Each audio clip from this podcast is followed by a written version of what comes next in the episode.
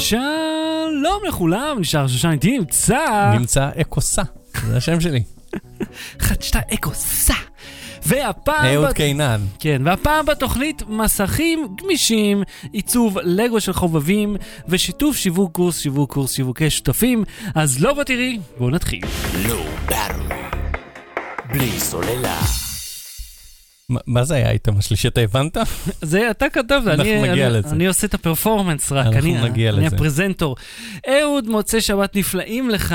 שבוע טוב. שלום לכל הצופים, שידור החי, כמו תמיד אנחנו מקשקשים, ואז אייטר ראשון, ואז שאלות בתשובות, אם יש לכם מה שאתם רוצים לשאול, אז אתם יודעים, תרצחו את כפתור הלייק, תקעו את, אתה מכיר את האלה?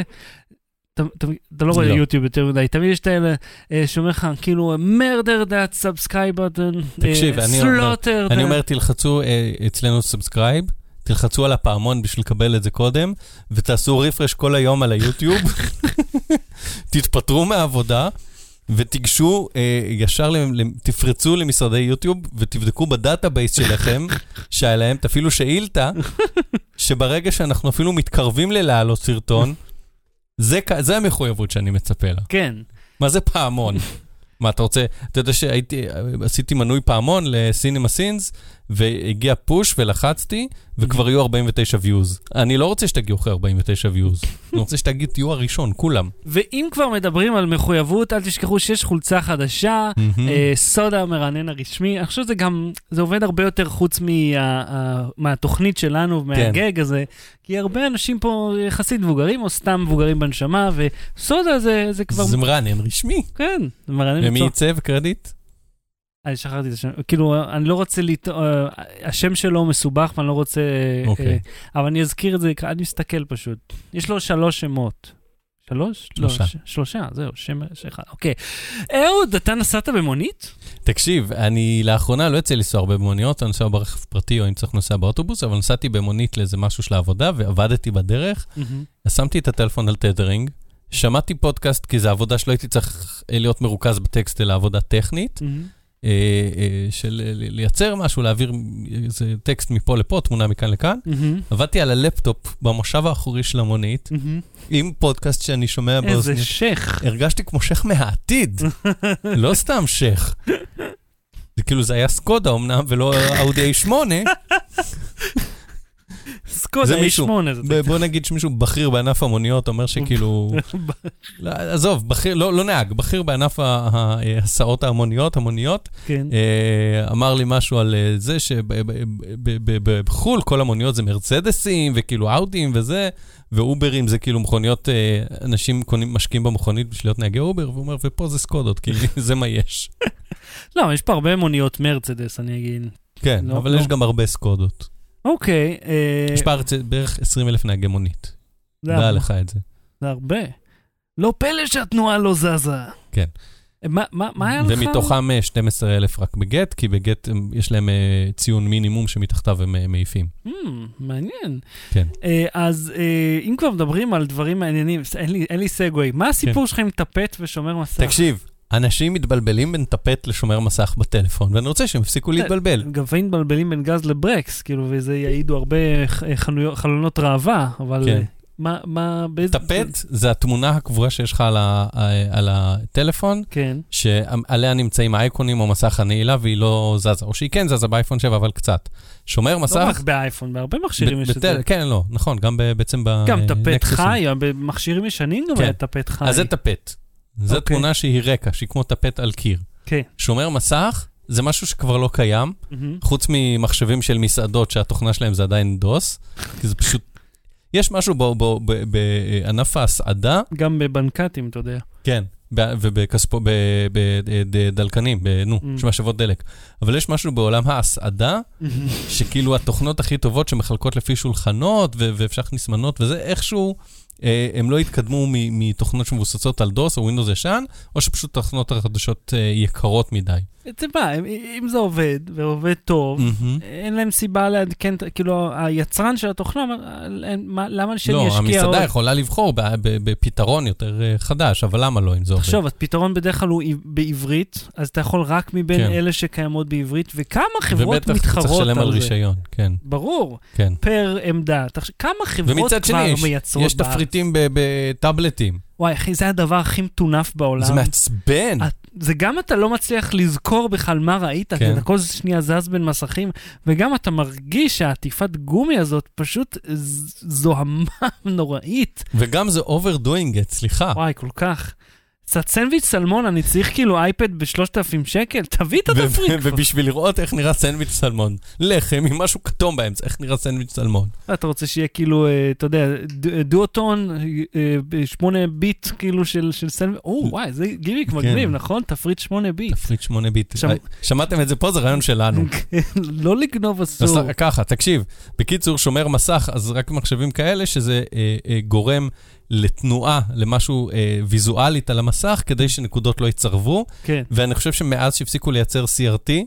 לא, גם ב-אל סי די זה קורה. גם ב-אל סי די, נכון, אבל, אבל במסכי לד ובמסכי זה, די. לא קיים. כן. לא קיים, אז אין יותר, זה לא השומר מסך שלי. אני לא שמתי את התמונה בשומר מסך, שמתי את התמונה בטפט. זה לא חייב להפריע לי, אוקיי? כי שפה מתפתחת ומשתנה, ואם אין יותר שומר מסך, אז מה אכפת לי שיקרו? לזה שומר מסך, תטען.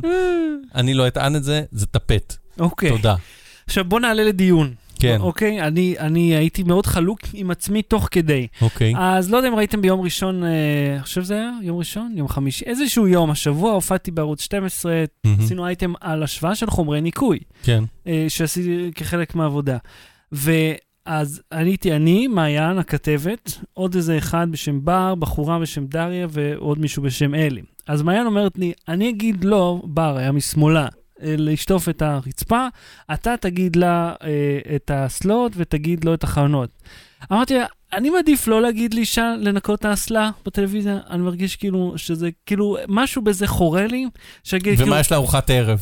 כן, כאילו, אומר... לכי, גם לא את החלון, את האסלה. תבין, זה היה כאילו, זה, זה בתוך העולם הזה, זה היה אחד נמוך יותר. אתה אומר שה... שה... האקט הזה, התיאטרון הזה שאתם עושים בשביל הכתבה, הוא תיאטרון שמשעתק מעמדות, שבו הגבר אומר לאישה, את נקית אחר. כן, כן. ואז... אתה לא טועה שהרגשת לא נעים בסיטואציה. היא הייתה מאוד מחייה, אמרה לי, אין בעיה, אתה לא מרגיש לא בנוח, אני אגיד לה. אמרתי, כן, אני לא בטוח למה, אבל משהו בזה לא מסתדר לי, שאני אגיד לה. ואז בסוף היא אמרה לה, ואני אמרתי לו, אבל... זה יצר מצב שבו כאילו אני והיא לא מופיעים באותו הפריים ביחד, כי עכשיו הנרטיב כבר לא עובד בצורה הזאת. ואז אמרתי, רגע, אז התוצאה ההפוכה הייתה שכאילו לא היה גבר ואישה ביחד באותו הפריים, וגבר ואישה לא ניקו יחד. אז, אז מה אתה אמרת לא לנקות? את החלונות, ואז אני והוא ניקו חלונות. אז שני הגברים כזה בחלונות, בכיף, ושתי אנשים באסלה. והגבר השלישי את הרצפה. תראה. שגם הרצפה, כביכול, אתה יודע, זה מאוד... זה משפיל, כי זה למטה. אבל בוא אני אגיד לך משהו כללי על זה. קודם כל, לא היה פתרון שהיית יוצא ממנו טוב. נתחיל מזה.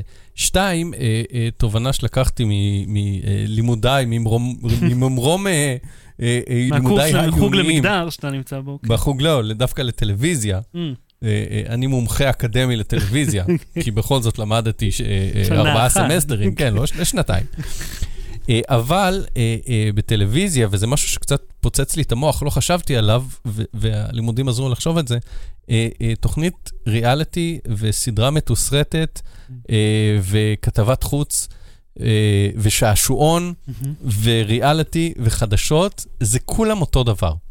בסופו של דבר, זה שמים מצלמה, יש לך תסריט, התסריט לא חייב להיות כתוב על פרומפטר, אלא לך תגיד לנקות, זה הוראה בימויית ותסריטית, שהייתה יכולה להיות, זה אותם טכניקות, אותם שיטות, גם אתה רואה את זה, אתה מגיע לתובנה הזאת, גם שאתה רואה שאנשים שעובדים באולפן, זה אותם צלמים, אותם במאים ואותם נתבים שעוסקים, וזה אותה אולפן, אותו פסיליטיז, שבו מצלמים פעם אחת תוכנית תחקירים, שחושפת דברים שמשנים את העולם, ויום אחרי זה מצלמים שם טלנובלה. אותם אנשים ואותו אולפן. אז, אז בטלוויזיה, כשאתה מדבר על ייצוג ועל איך דברים נראים ואיך זה, אז מבחינתי לשים אה, אה, סצנה כזאת בסדרה עלילתית, mm-hmm. במקום לעשות שם ג'נדר אה, סוואפ, כאילו להפוך את התפקידים קצת, אה, לש, לשנות את התפיסה ולשים את זה בחדשות, זה אותו דבר. Mm-hmm. זה שזה חדשות וזה כאילו קורה באמת, ואתם עושים משהו במציאות, בעצם זה לא משנה. זה, זה, הפך, להיות, אה, טל... זה הפך להיות הצגה ברגע ששמו על זה מצלמה. Mm-hmm. אז מה שאני שואל, כן. זה האם כאילו לא פשוט קצת הגזמתי לא, בזה, לא, אלא לא, שזה המציאות. לא, לא הגזמת, אני יכול להגיד לך שהיו אה, אה, שני אנשי מקצוע אה, שעבדתי איתם, mm-hmm. אה, ורצו לעשות שם איזו תוכנית אולפן, שהגבר המנחה יושב בטלוויזיה, mm-hmm. כאילו בשולחן, ומדבר על המשדר, ואז אחת הכתבות תבוא ותעמוד ליד הווידאו וול, מה שנקרא, שזה התשעה מסכים מחוברים, ותראה לו כל מיני דברים באיזה פינה. והיא אמרה, אני לא רוצה להיות כאילו הנערה המוקטנת שכזה מקבלת אורות מהגבר שיושב ושולט בסיטואציה. אין לי בעיה לשבת איתו, אין לי בעיה ששנינו נעמוד. אבל ברגע שהוא יושב מאחורי שולחן, ואני איזה משהו בצד, זה, ההעמדה הזאת היא מביכה בעיניי. והתווכחו איתה, והיא אמרה, תקשיבו, אני פשוט לא עושה את זה. ואז בסוף מצאו פתרון. אבל כן, כל דבר שהוא נאמר או קורא על המסך, יש לו משמעות, גם בפרסומות, גם בשעשונים, גם בחדשות, זה הכל אותו דבר. אז השינוי מתחיל בתוכנו, אם כך. כן, אני, הנה ההוגיה הפמיניסטית שלך. לא מכיר את הרפרנס הזה. מה? הוגיה פמיניסטית, אתה לא יודע מה זה? לא. זה שכשגברים כמונו עושים משהו כל כך אצילי, כמו לסרב להגיד לאישה לנקות את השירותים, וואו, איזה גבר אתה, אז האישה נתנת לך הוגיה פמיניסטית, כך. הנה הפרס שלך, זה שהיית כזה נאצל ו... רגע, אבל מי הכין אותה? גבר אחר או אישה? האישה מכינה הוגיות. כן. זה כאילו לא משנה איך אתה מסובב את זה, אנחנו נופלים לקלישאות. זה בדיוק זה, זה חלק, זה מטה, הוגיה פמיניסטית זה גם קצת מטה, כן. אז אתה קנית משהו מגניב. לא. מה זה קניתי משהו מגניב? לא יודע, הקופסה הזאת שאני מסתכל עליה? אה, לא, זה באייטם. זה בנפרד, אנחנו עדיין בלרלרת. טוב, כדאי לכם לראות, זה היה משהו מגניב. הייתי במסעדה, או, רציתי להתלונן, אגב, מסעדות קודם, על נותני שירות, כמו שאתה נהנה כל הזמן. הנה איש, אני משלם לו פי ארבעים ממה שמנה אמורה לעלות, כי יש לי את הכסף, לך תשרת אותי. כן. אז סתם, משהו קטן. היינו במסעדה, אני, נעמה, אמא של נעמה וביתנו בת שלוש וחצי, וכזה התיישבנו על השולחן וחילקו לנו תפריטים, ואז המלצרית גם הביאה לנו שוטים נחמדים של מרטיני עם איזה מיץ, הביאה שלושה. אז אמרנו, אה, זה נחמד, ואז אמלין אמרה, אני גם רוצה לשתות. עכשיו, אמרתי למלצרית, תקשיבי, תביא לה באותה כוס של שוט, תביא לה איזה מיץ פשוט בלי אלכוהול. כן.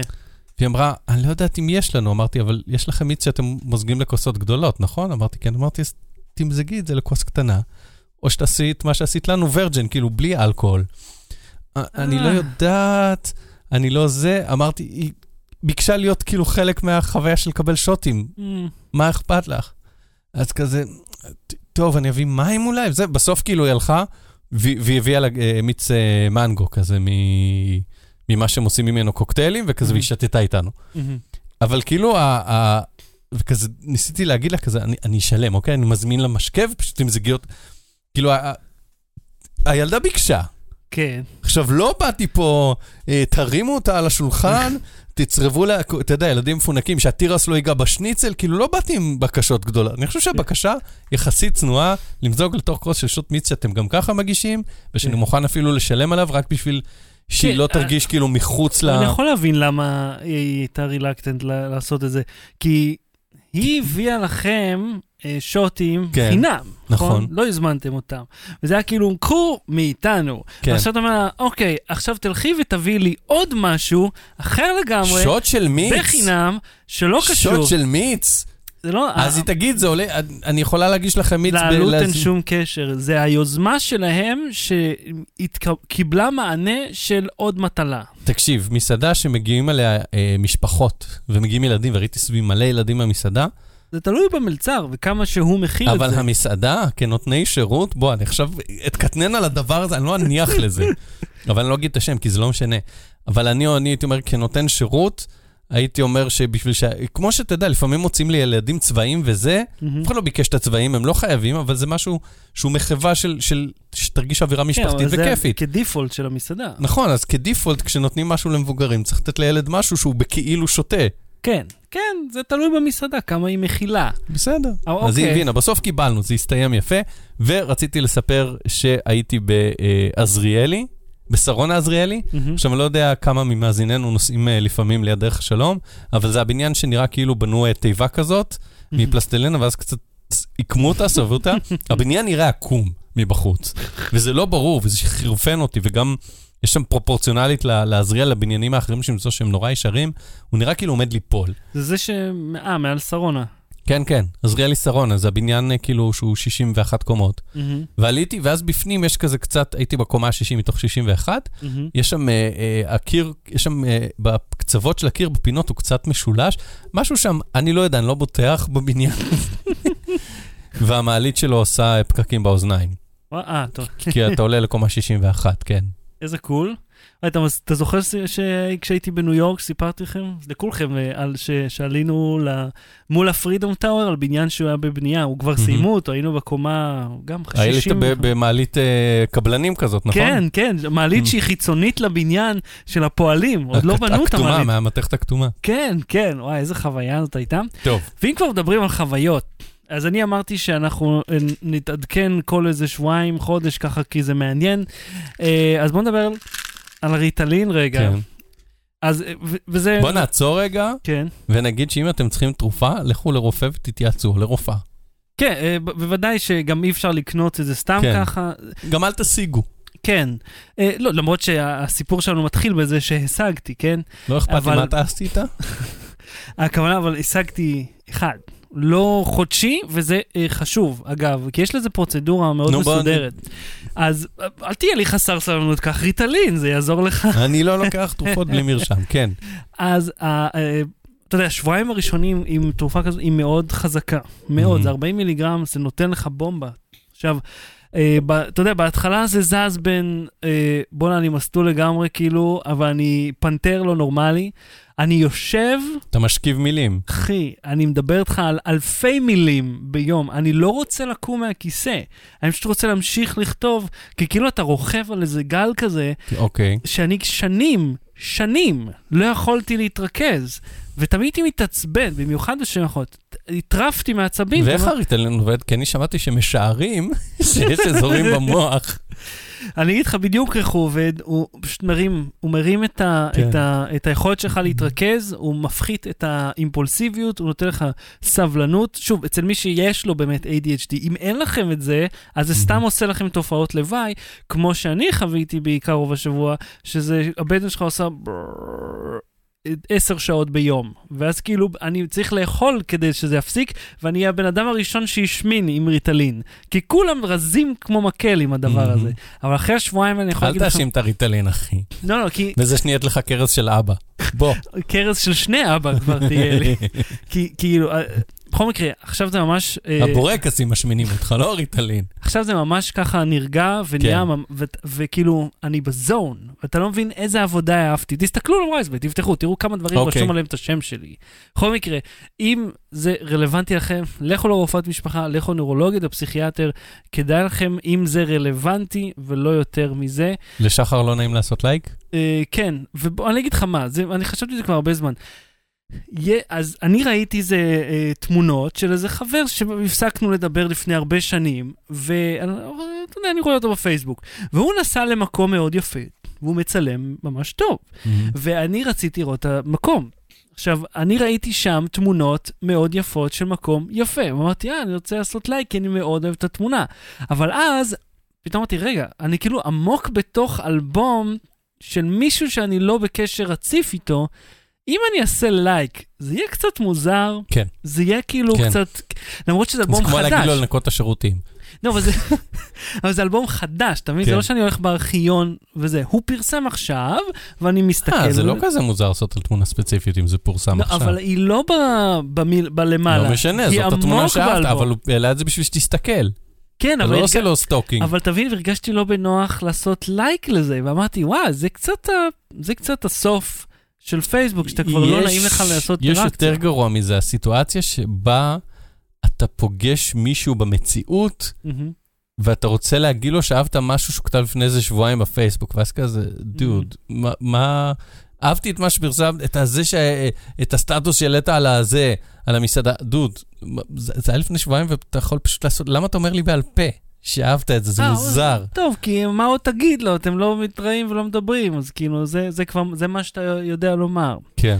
טוב, זהו, זה כל העניין, יאללה, בוא נתחיל. לא, בלי סוללה. מסכים גמישים. תקריא את הכותרת שכתבתי. של סמסונג גימיק או סתם גימיק? לקני. אתה רוצה לספר או אני אספר? בוא, אני אספר כי אני נכנסתי לקטע. תשמע, סמסונג הציגה את האב טיפוס של המסך הגמיש שלה. בוא נקדים ונגיד שפעם בחצי שנה כתבי הטכנולוגיה מפרסם. וואי לגמרי, כן. המסכים הגמישים של סמסונג, הפעם זה קורה. של אל ג'י בדרך כלל. כן, לא של אל ג'י. לא, ל-אל ג'י גם יש את הטלוויזיה המתקפלת שהם הראו את ה... ואת הדמו הזה מין... שהראו ב-סי אס, אבל ויש כן את חברת באו, או לא זוכר, זו חברה סינית. אבל כל חצי שנה, הנה המסכים של סמסונג, רק מתקפלים, כמעט מגיעים, זה יוצג, מראים כל מיני רנדרים וזה, וזה אף פעם לא קורה. אף פעם. מראים כל מיני, אתה יודע, גם סמסונג הראו ב-סי אס זה משהו קונספטואלי מאוד מאוד ראשוני, אבל עכשיו אמרו, חבר'ה, זה ב-אלפיים תשע עשרה אנחנו משכיבים את זה. כן, אז בכנס מפתחים שלהם שהם ערכו משהו, כמה זה היה לפני שבועיים בערך שבוע, אפילו פחות. כן, אכלו טרס שעה ארבעים, ואז עשר דקות בסוף. זה כנס מפתחים סך הכל, זה מיועד לאוכלי רסים. כן, אבל אני אומר בתור צופה בזה מהצד ועיתונאי, ואתה יודע שאנחנו כבר סיקרנו עשרות כנסים והשקות, תנו את הבום בהתחלה, תשחררו אותי לישון, ואז דברו על כל ה-יו אקס, יו איי, Developer Kit, זה שאתם מחליפים את הצבעים של התכנות לכתום. אתה לא יכול לעשות one more thing אם אין לך את כל ה-thing לפניו. אתה חייב לעשות את זה ככה, וזה השיטה. אני ארוג, ההשקות האלה הורגות אותי. השקות, הרצוח. הכנסים וגם השקות, כן. אבל בסדר, זו העבודה שלי, נו, מה אני מתלונן? יש אנשים שהעבודה שלהם זה שמגיע לקוח ואומר להם, אולי תמזגו עוד שוט. יש גם אנשים שהעבודה שלהם זה להחליף עוגות משתנה. אתה זוכר מי עושה את זה? עוגות משתנה?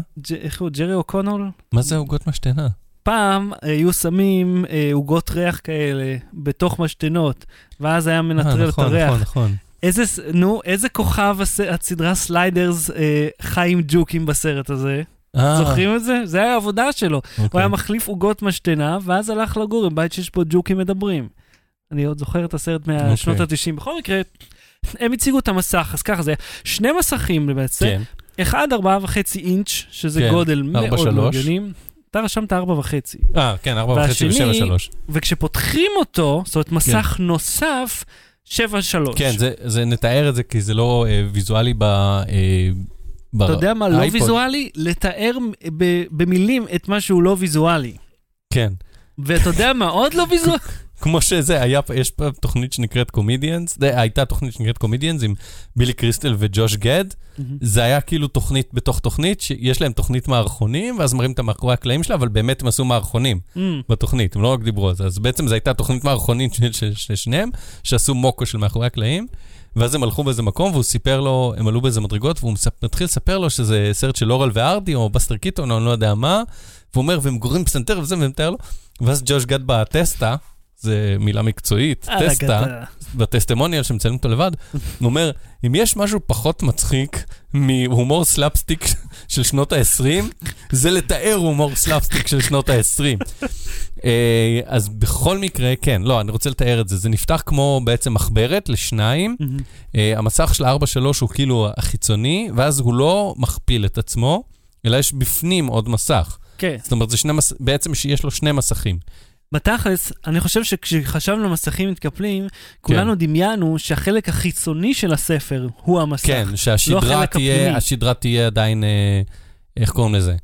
תהיה חלק מהמסך, הגב שלו. כאילו כל הכריכה היא בעצם מסך. וזה לא הכריכה מסך, זה הבפנים הוא מסך, והצד אחד של הכריכה יש מסך. צד שני, זה רק הגיוני שבטלפון יהיה איזשהו חלק שהוא לא המסך. כן. כי, כי אתה, אתה פשוט תסרוט את הכל. כן, אתה לא יכול לשים אותו בכיס אם הוא לא מוגן. כן. אה, וזה מזכיר קצת את הנוקיה קומיוניקטור. היו אנשים שזה הזכיר להם את הנוקיה קומיוניקטור בתצורה. זה כן היה אב טיפוס והוא כן הוצג בחושך. כן. הם ממש החשיכו את זה. זהו, כדי... הם החשיכו, אז היו שתי השערות על למה הם החשיכו את זה. Mm-hmm. אחד זה כי הבהירות שלו עדיין לא מספיק גבוהה בשביל שבאמת יראו. Mm-hmm. ושתיים, זה היה חלק מההסתרה. הוא אמר, זה נראה כמו מלבן מאוד מאוד מגושם, תיבה מגושמת, וה... מר בחור שעמד והציג את זה, ואני לא זוכר איך קוראים לו, וגם אם אני עכשיו אזכר, זה לא באמת משנה. כן. אז הוא אמר, אנחנו עדיין לא רוצים להראות לכם את העיצוב הסופי, אז הסתרנו אותו בתוך מארז מלבני כזה. אוקיי, נשמע הגיוני סך הכל. כי איך שזה עכשיו מוצג, זה מאוד לא הגיוני. זה מסך פצפון מבחוץ, זה מסך מאוד גדול מבפנים. הרעיון הוא שבאמת יהיה לך אופציה להגדיל לפתע את גודל mm-hmm. המסך. עכשיו, הפנטזיה שלי של מסך מתקפל, לא, היא לא כזאת שהוא מתקפל כמו ספר, זה לא mm-hmm. נוח, אלא שאני לוקח את הטלפון ופשוט מושך אותו הצידה. או, אז הם אמרו שיהיה גם רולאבל, כאילו מתגלגלים. זה מרגש. וזה שמעתי עוד בתיכון, כשהייתי בתיכון, והייתי בתיכון לפני עשרים שנה, אוקיי? אני יכול סוף סוף להגיד, כי אני בן שלושים ושש, תכף שהייתי בתיכון לפני עשרים שנה, שהמורים שלנו דיברו איתנו על נייר, שהם קראו שמסכים מתישהו בעתיד יהיו כמו עיתון מתגלגל. וכזה, וואו, איזה עתידני זה נשמע, ובאמת העתידני קברו עשרים שנה, ואנחנו אפילו לא קרובים לזה, אבל מבחינת סמסונג זה בפייפליין, נמתחים ו...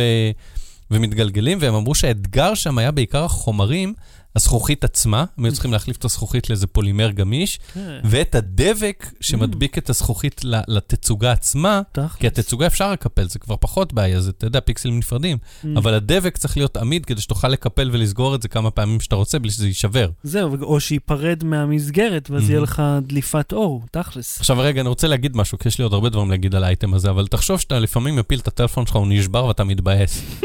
נכון?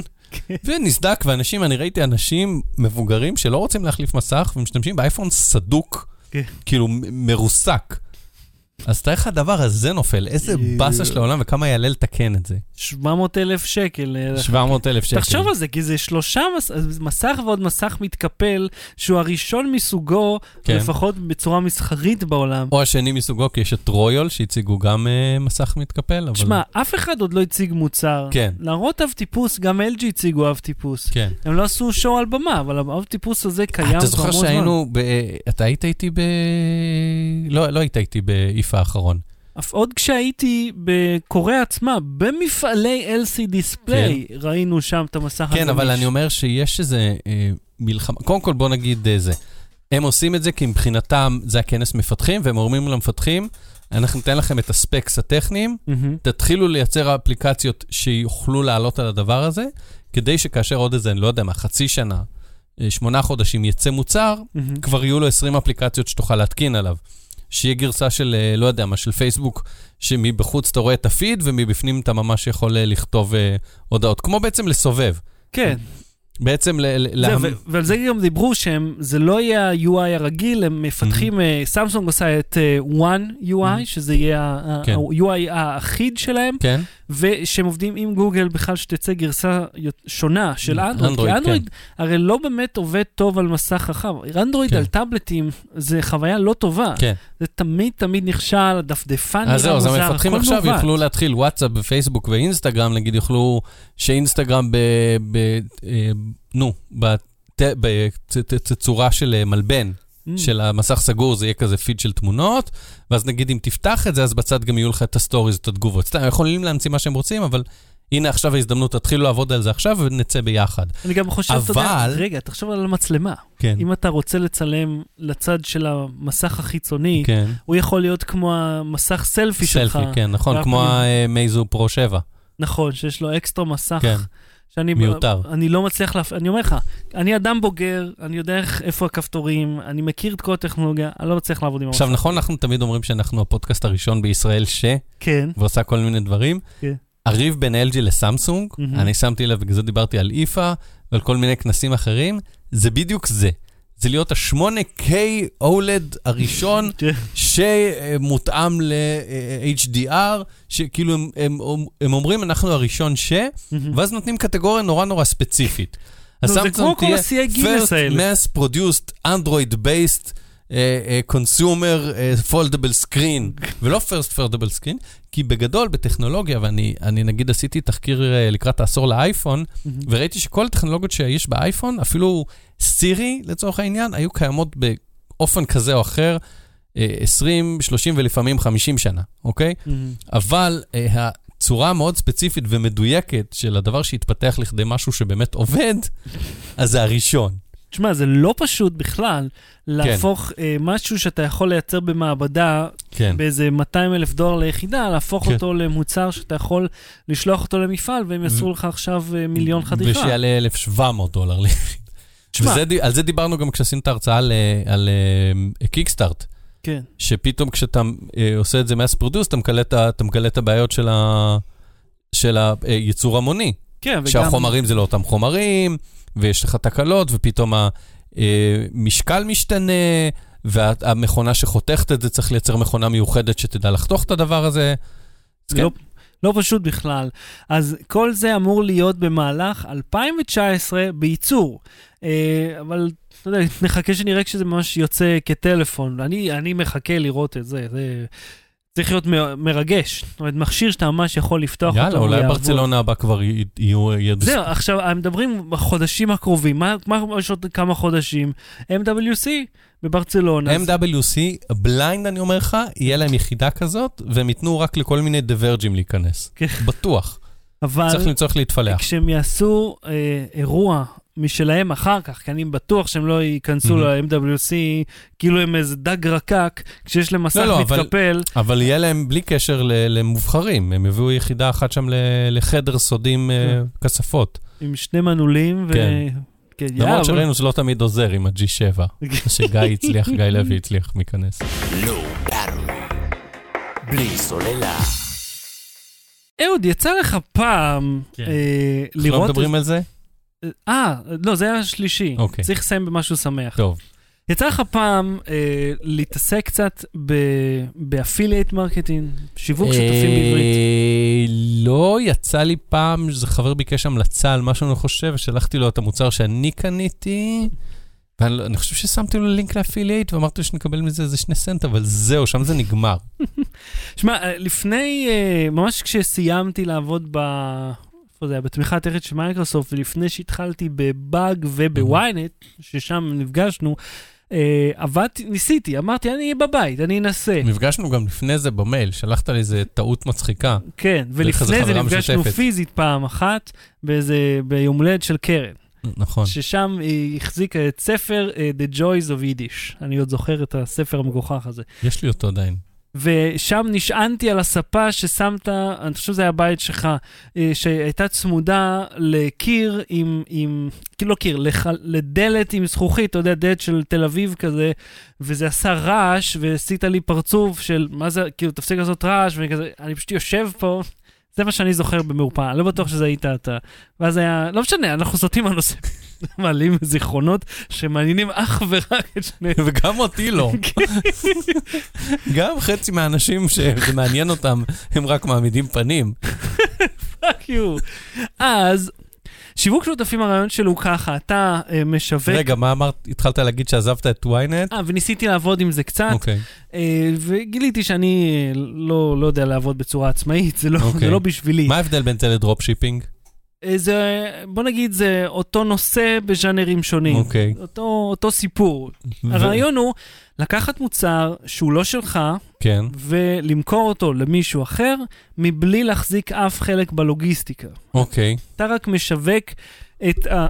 את מערכת המחירות של מישהו הבנתי, אחר. הבנתי, כי יש תחום, תת ז'אנר שזה, או ז'אנר מקביל, של לקנות מוצר בחצי סנט, באי-ביי, כן. לתת לו איזה שם חדש, כן. לקריין לו יוטיוב בעברית, או לשים uh, כתוביות בעברית על איזה יוטיוב קיים שמישהו עשה ויש לו ארבעים צפיות, כן. ולהגיד שאתה משווק uh, מספר אחת הבלעדי, יש לך הסכם בלעדיות, כן. ואז למכור את זה ב-אלפיים וחמש מאות שקל. כן, זה גם uh, מאוד נפוץ, אבל זה, זה, זה גם ז'אנר של הרעיון הזה. Uh, ואתה תבין איך אנחנו נעשה פה מעגל שלם mm-hmm. סביב זה. הרעיון הזה הוא מאוד uh, קוסם להרבה אנשים, אתה עובד מהבית, אתה יכול, יש לך פוטנציאל רווח מאוד גדול, mm-hmm. אתה לא צריך לקנות סחורה, אתה לא מחזיק מלאי, שזה מאוד שונה מהשיטות מפירמידה. פירמידה. כן, שהם, uh, אל תגיד פירמידה, תגיד מבנה uh, משולש שפונה כלפי מעלה, ואתה בתחתית שלו. כן. כי הרעיון של הפירמידות האלה, שזה בן אדם שקונה מוצרים פיזיים, ואז הוא צריך למכור אותם לאנשים אחרים מוצרים פיזיים, ומתישהו כמות האנשים בעולם נגמרת. אני חושב בשלב השמיני בערך, זה סוף העולם. כן, החזקות של שתיים, כן. כן. והרעיון של שיווק שותפים הוא שאין לך שום דבר מהדברים האלה. אז זה מאוד מרגש, הרבה אנשים מתלהבים מזה. וכמו שאתה יודע, בישראל אנחנו מאוד אוהבים כסף קל, ומאוד אוהבים את ההבטחה לכסף קל, ושיווק שותפים בישראל נהיה ז'אנר מאוד מאוד פופולרי, במיוחד מוכרים לכל העולם. אתה כאילו יכול, אתה לא חייב למכור את זה בעברית, אתה יכול למכור באיזה שפה שאתה רוצה. עכשיו, יש פה הרבה מאוד אה, אה, כלים, הרבה מאוד ידע, ויש גם הרבה מאוד אנשים שמישהו מוכרים את הידע הזה. עכשיו, ו- ו- וזה ה- איפה שאנחנו, למה זה נהיה העניין. אני רואה המון פרסומות לזה. הישראלי שעושה מיליונים מלהמליץ לאחרים על מוצרים. לא רק פרסומות, נראיתי כתבות על אנשים כאלה, שהולכים למישהו הביתה, והוא אומר, כן, ותראי, זה המשרד שלי, והוא יושב במטבח עם הלפטופ, ותראי איך את יכולה בשלושה צעדים פשוטים, למכור איזה, לא יודע מה, שפצור למכונת תפירה. אז תמצאי נשים שיודעות לתפור, הוא אמר משהו דומה, כן, אני עושה פרפרזה, נשים שיודעות לתפור, תחפשי איזה קבוצה של תפירה בפייסבוק, ותפוצצי אותם שם בלינקים לדבר הזה של התפירה, עם לינק לאפילייט, והנה את עושה כבר עשרים וחמישה דולר רק מהודעת פייסבוק אחת.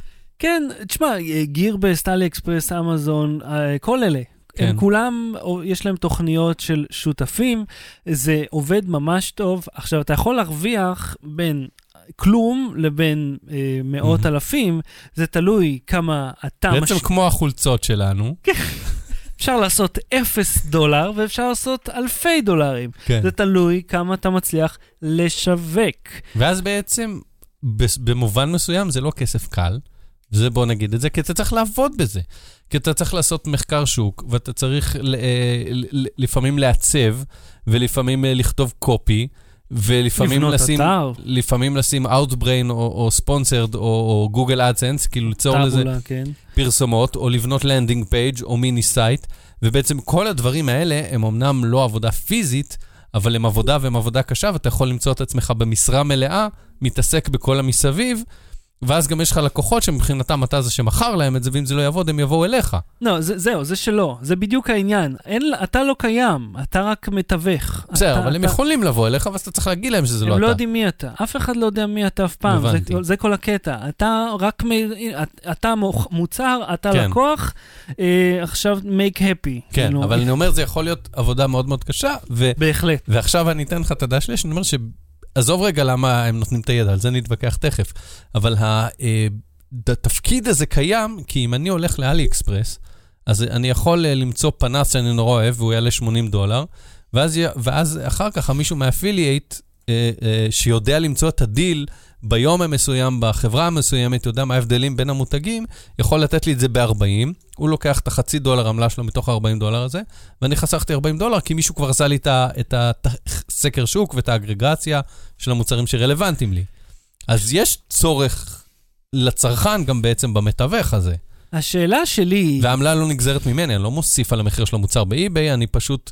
מפרגן, בעצם הם מפרגנים, המוכר מפרגן לזה שתיווך בינינו, אז מה אכפת לי? קודם כל, אתה לא יודע, אתה לא יודע אם המחיר של המוצר לא כולל מראש את העמלה, והרי יש וריאציות מאוד רחבות במחירים של מוצרים, במיוחד, ממש עכשיו, שמתחיל הסינגלס דיי, ואחר כך בלק פריידיי, ואתה יודע, יש כל מיני תוספים שאתה יכול לעקוב אחרי שינויים, גם באמזון וגם באלי אקספרס, ובטח יש לעוד כל מיני, ואתה יכול לראות איך כל המחירים בעצם קופצים לפני.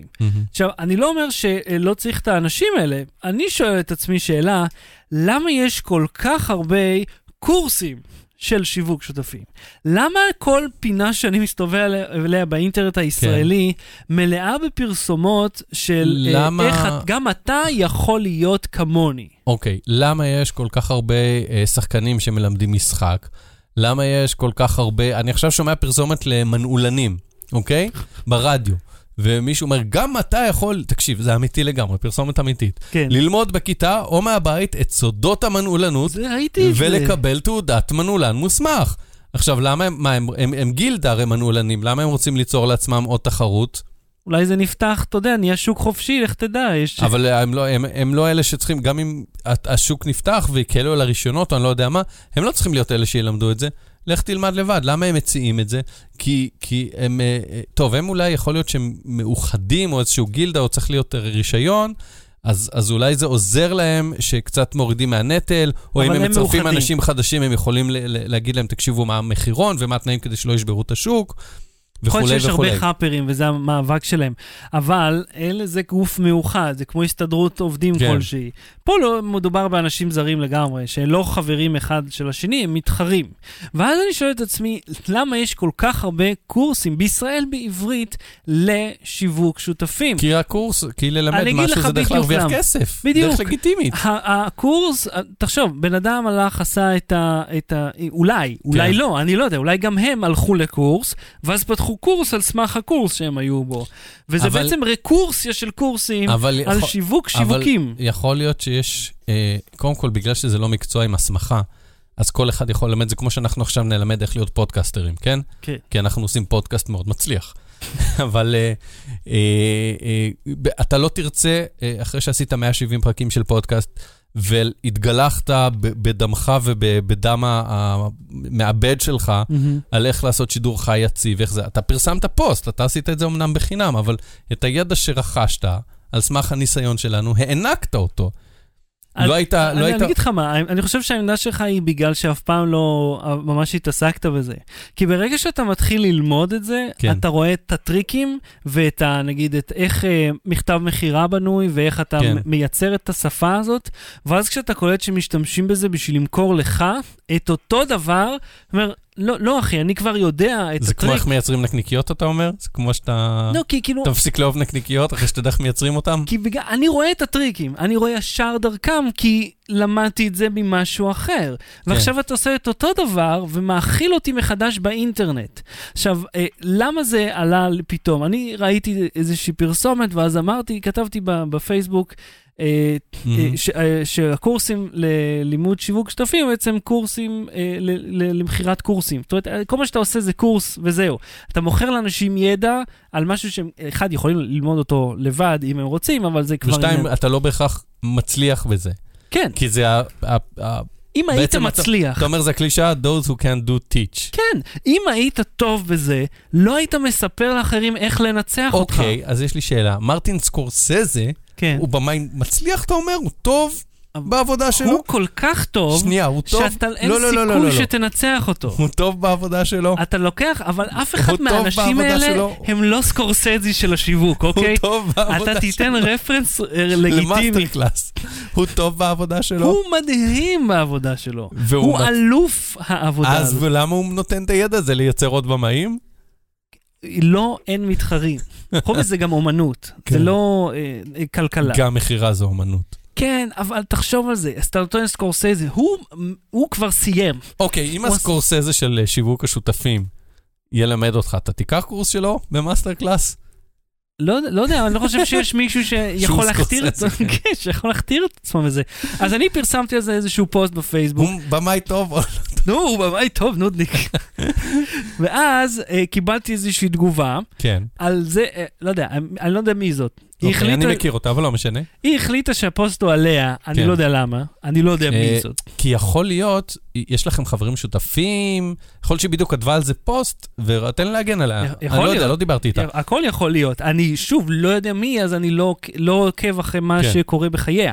אז זה כזה קצת פייסבוק מאזינה לנו, שיצא במקרה... יכול להיות שזה במקביל, שאני ראיתי פרסומת והיא התחילה, אני לא יודע מה היא עושה. בכל מקרה, התחילה לדבר בדיוק את הלוך חזור שלנו, ואז, ותוך כדי זה, היא דיברה על הקורס שהיא מלמדת, ואני כזה, אז את משווקת פה את הקורס שלך? ואז בסוף היא תקפה אותי במקום את הנושא, כי כן, היא שיווקה את הקורס שלה, בפוסט שכולו שיווק שותפים הוא שיווק קורסים. אני לא יודע מה הקורס שלה, אני לא יודע מה, אני לא, שוב, אין לי מושג מי זאת האישה הזאת, okay. שהחליטה שהדיון עליה, אבל זה מביא אותנו למזלג. חבל, כי רציתי להגיד, לסיים ושתעשה מעברון, שהנה, אם הרגשת לא נעים לעשות לייק בפייסבוק, אל תעשה לה לייק. בלי סוללה. טוב, תגיד. הפנייה פה היא שכאילו, ואני מחוזר למה שלא היה לי לעשות לייק, שכאילו, זה מרגיש שזה כל מה שעושים בפייסבוק בישראל כיום. יש הנה הילד, ויש בואו נריב. ואין לי מושג, שוב, אני לא יודע מי, והיא החליטה שאני מדבר עליה, okay. והיא החליטה שאני לא אוהבת מה הבנה. שהיא עושה. לא, ואז אמרתי לה שאני לא יודע על מה, מי ועל מה היא מדברת, והיא עדיין תקפה אותי, וזה שיגע אותי, כי אמרתי, זה הפוסט הראשון שכתבתי משהו בו, במשך, אני חושב, שנה, שאני ממש כאילו נותן איזושהי דעה, ומיד מישהו, כאילו, רציתי להגיד לה, לא חייבים לריב, לא חייבים, זה לא, זה לא כאילו חובה לעשות את זה עכשיו באינטרנט, אפשר סתם לא להגיב, אפשר לא לענות לי, אפשר להסכים, אפשר לא להסכים, אבל לא חייבים לדבר. זה לא אומר שמישהו יראה קורסים שלה או של אחרים ויגיד לא, אבל שחר אמר... בדיוק! בדיוק, אין לזה משמעות, למילים הם סתם בלה בלה בלה בלה.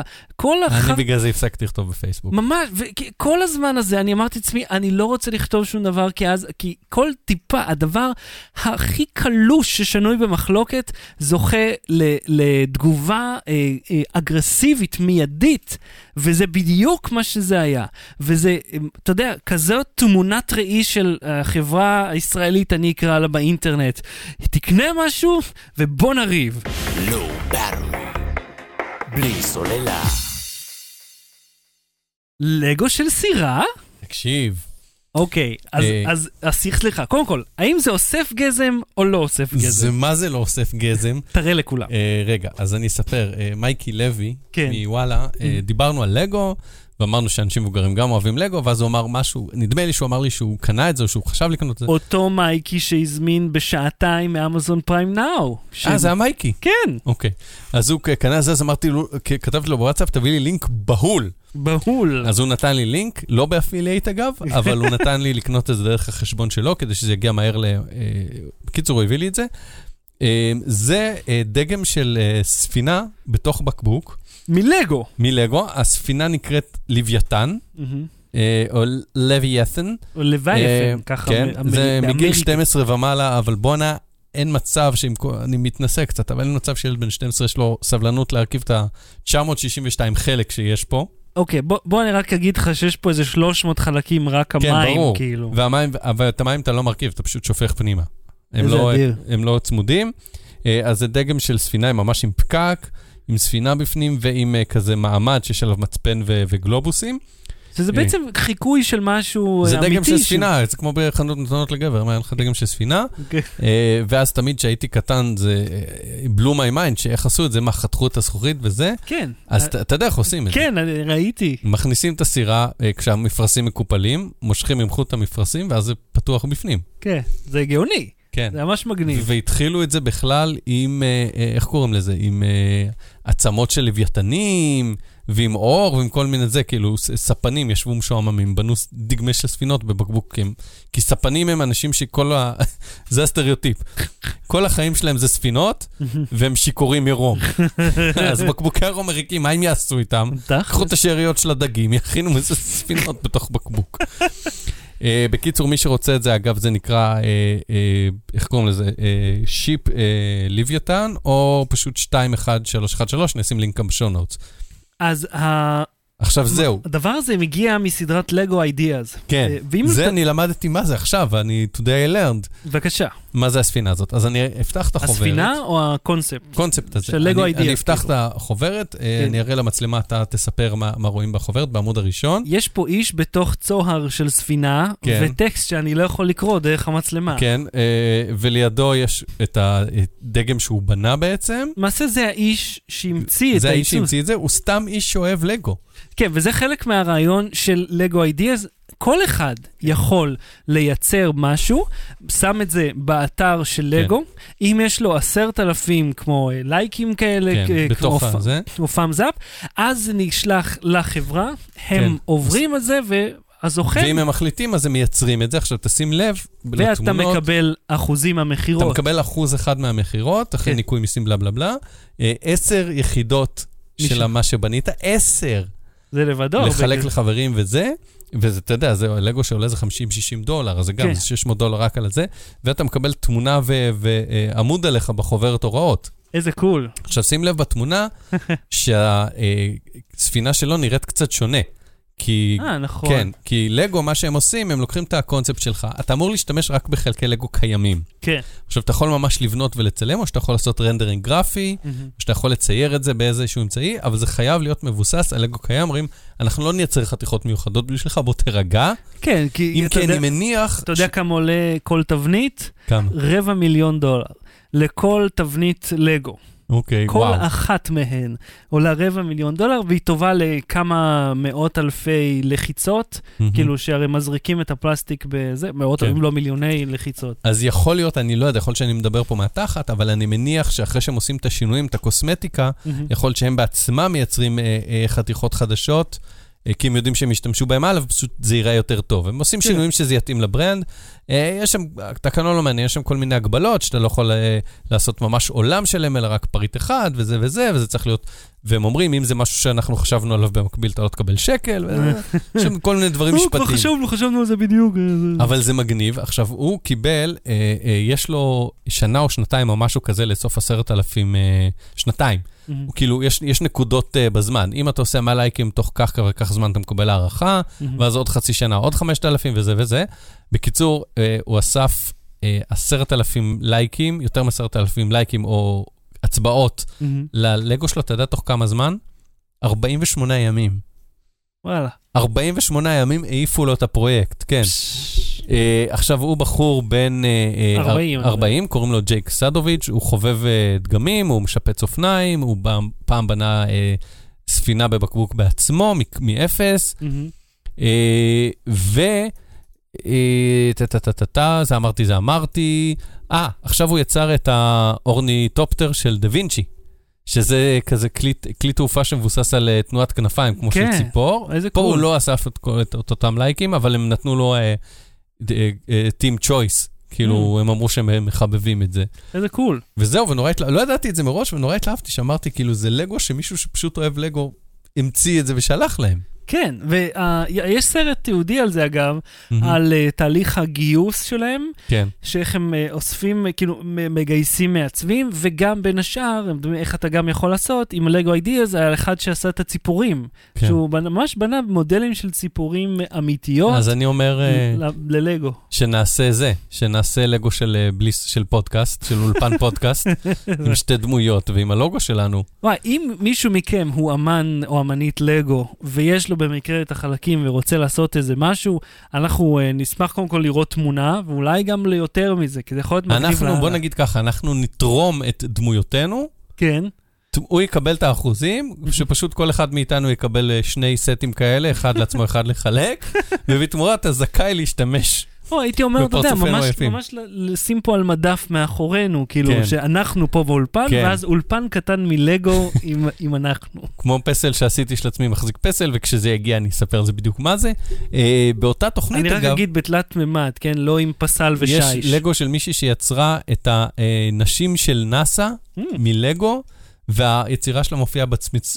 בסמיצוניאן עכשיו, וואלה. האב טיפוס של היצירה שלה, של ה... כן. קול. אני פעם ביסודי עשיתי... ותפתח, אני שיגיד את השם שלה גם. ביסודי הם ביקשו מאיתנו לעשות, אני לא זוכר מה זה היה, להדגים איזשהו חציית נהר כלשהי מהתנך או משהו. מאיה ויינשטוק קוראים לה, והיא יצרה לגו של אנשים של נאסה. והיא יהודית, היא יהודייה. כן. בכל מקרה, אני עשיתי מספינה בלגו, המורה לא התלהבה. אני בניתי פעם, היינו צריכים לעשות בשיעור היסטוריה, אמרו לנו, תעשו יצירה כלשהו מקרטון, מכל חומר פלסטלינה, כל חומר שבא להם, סצנה או אלמנט שקשור ללימודים שלנו, שזה היה בעיניי, בכתה חץ היה אותת, משהו מגניב כזה, לצאת מהקופסה, במקום לשנן תאריכים וזה, ממש לייצר משהו. אז בנינו משהו שנקרא מגדל נייד, זה מגדל על גלגלים, שהיה, אני חושב, ברומא או יוון, או אחד מהדברים האלה שאתה לא זוכר, שאתה לומד בכתה תת, אבל שהיו מסיעים אותו על גלגלים, היו עליו חיילים על כל הקומות של המגדל, והיה לו מין גשר כזה שיורד ממנו, גשר עם... נעץ מאוד מאוד גדול, היה ננעץ בחומה של האויב, אז כך היו פולשים, בנינו את המגדל הנייד מקרטון וגלגלי לגו, לגו טכני, ואת החומה עצמה בנינו פשוט מלגו, חומת לגו. קול. אם כך, אם מישהו רוצה, הוא יכול למצוא את זה פשוט באינטרנט. באינטרנט, כן, אני אשים לינק בשואו נוטס, אבל מי שאין לו כוח, אז אתם מחפשים לגו עשרים ואחת שלוש אחת שלוש. בלי סוללה. המלצה בדקה עוד מההמלצה שלך. קודם כל, עשרים בנובמבר יש הרצאות לדורבנות, נותרו כרטיסים אחרונים, למרות שכל הכרטיסים הם אחרונים. אני לא יודע כמה כרטיסים יישארו עד שזה ישודר, אבל כרגע נכון לעכשיו... רגע, מספר המקומות באולם מוגבל? כן, זה לא אולם אינסופי, תראה מה זה. יאללה, בדיחות מתמטיקה. כן, אני ארצה שם, עוד יהיו אנשים שירצו שם, על אסי וגורי, על איראן, על שפת סימנים, על כל מיני את זה. אני ארצה על אמוג'י. על אסי וגורי? על מערכון של אסי וגורי, כן, ניתוח לשני של החמזמזים. זה מגניב. זה כאילו נשמע להרוג את זה, אבל לא, זה מגניב. ניתוח לשוני של חמזמזים. כן, איך יוצרים חידושים לשוניים בעצם. מגניב. אני רוצה להמליץ לך... אה, לא, זה לא המלצה. זה היה להזכיר דרך אגב. אה, בבקשה. ההמלצה שלי היא על המשחק שנקרא פאזל מייז, נדמה לי, איך קראתי לו? יודע, למה אתה לא זוכר את ההמלצות שלך? אני לא זוכר בעל פה. זה מה שאתה... זה נקרא... אה, כי לא כתבתי את זה. סוקובן? לא, ב-פי סי המשחק הזה נקרא סוקובן. כן, זה פוש מייז פאזל. זה משחק שפעם נקרא סוקובן במחשב, ובטלפון הוא נקרא, יש מיליון גרסאות שלו, אבל ספציפית הורדתי גרסה נחמדה שנקראת פוש פאזל מייז, זה או תחשוב על הפתרון או pay to win, כמו כל המשחקים האלה, אבל אתה לא חייב לשלם בכלל, אתה יכול פשוט לפתור את זה בעצמך עד שאתה תולש שערות. משחק שבו אתה דוחף ארגזים בתוך מעין מבוך, לפינה, לפינה שבה הם צריכים להיות. זה נקרא סוקובן במקור, ותודה אלון שסוקובן זה פשוט מחסנאי ביפנית. וואלה. כן. טוב, today I learned as well. אני רוצה להמליץ לך על ספיישל נטפליקס. רגע, האמת שהספיישל הזה הוא, איך מה שנקרא, אל תראו אותו עם ההורים, אל תראו אותו, כי הוא מאוד מאוד גס. נקרא The Degenerates, הדגנרטים, לא יודע באמת איך הם קוראים לו בעברית. וזה, אתה יודע, רצף של סטנד-אפ באותו מקום בלאס וגאס, מאוד מאוד גס, מצחיק ומעניין, וקיצר, כדאי לראות, זה נחמד, נחמד מאוד. אז עד כאן תוכניתנו להפעם, אנחנו נהיה פה שוב מוצא שבת עמים שעה תשע ועשרים כרגיל, אני יום שלישי כהרגלנו בקודש שידור חי בווייזבייט, אהוד לא יודע מה הוא עושה עם החיים שלו.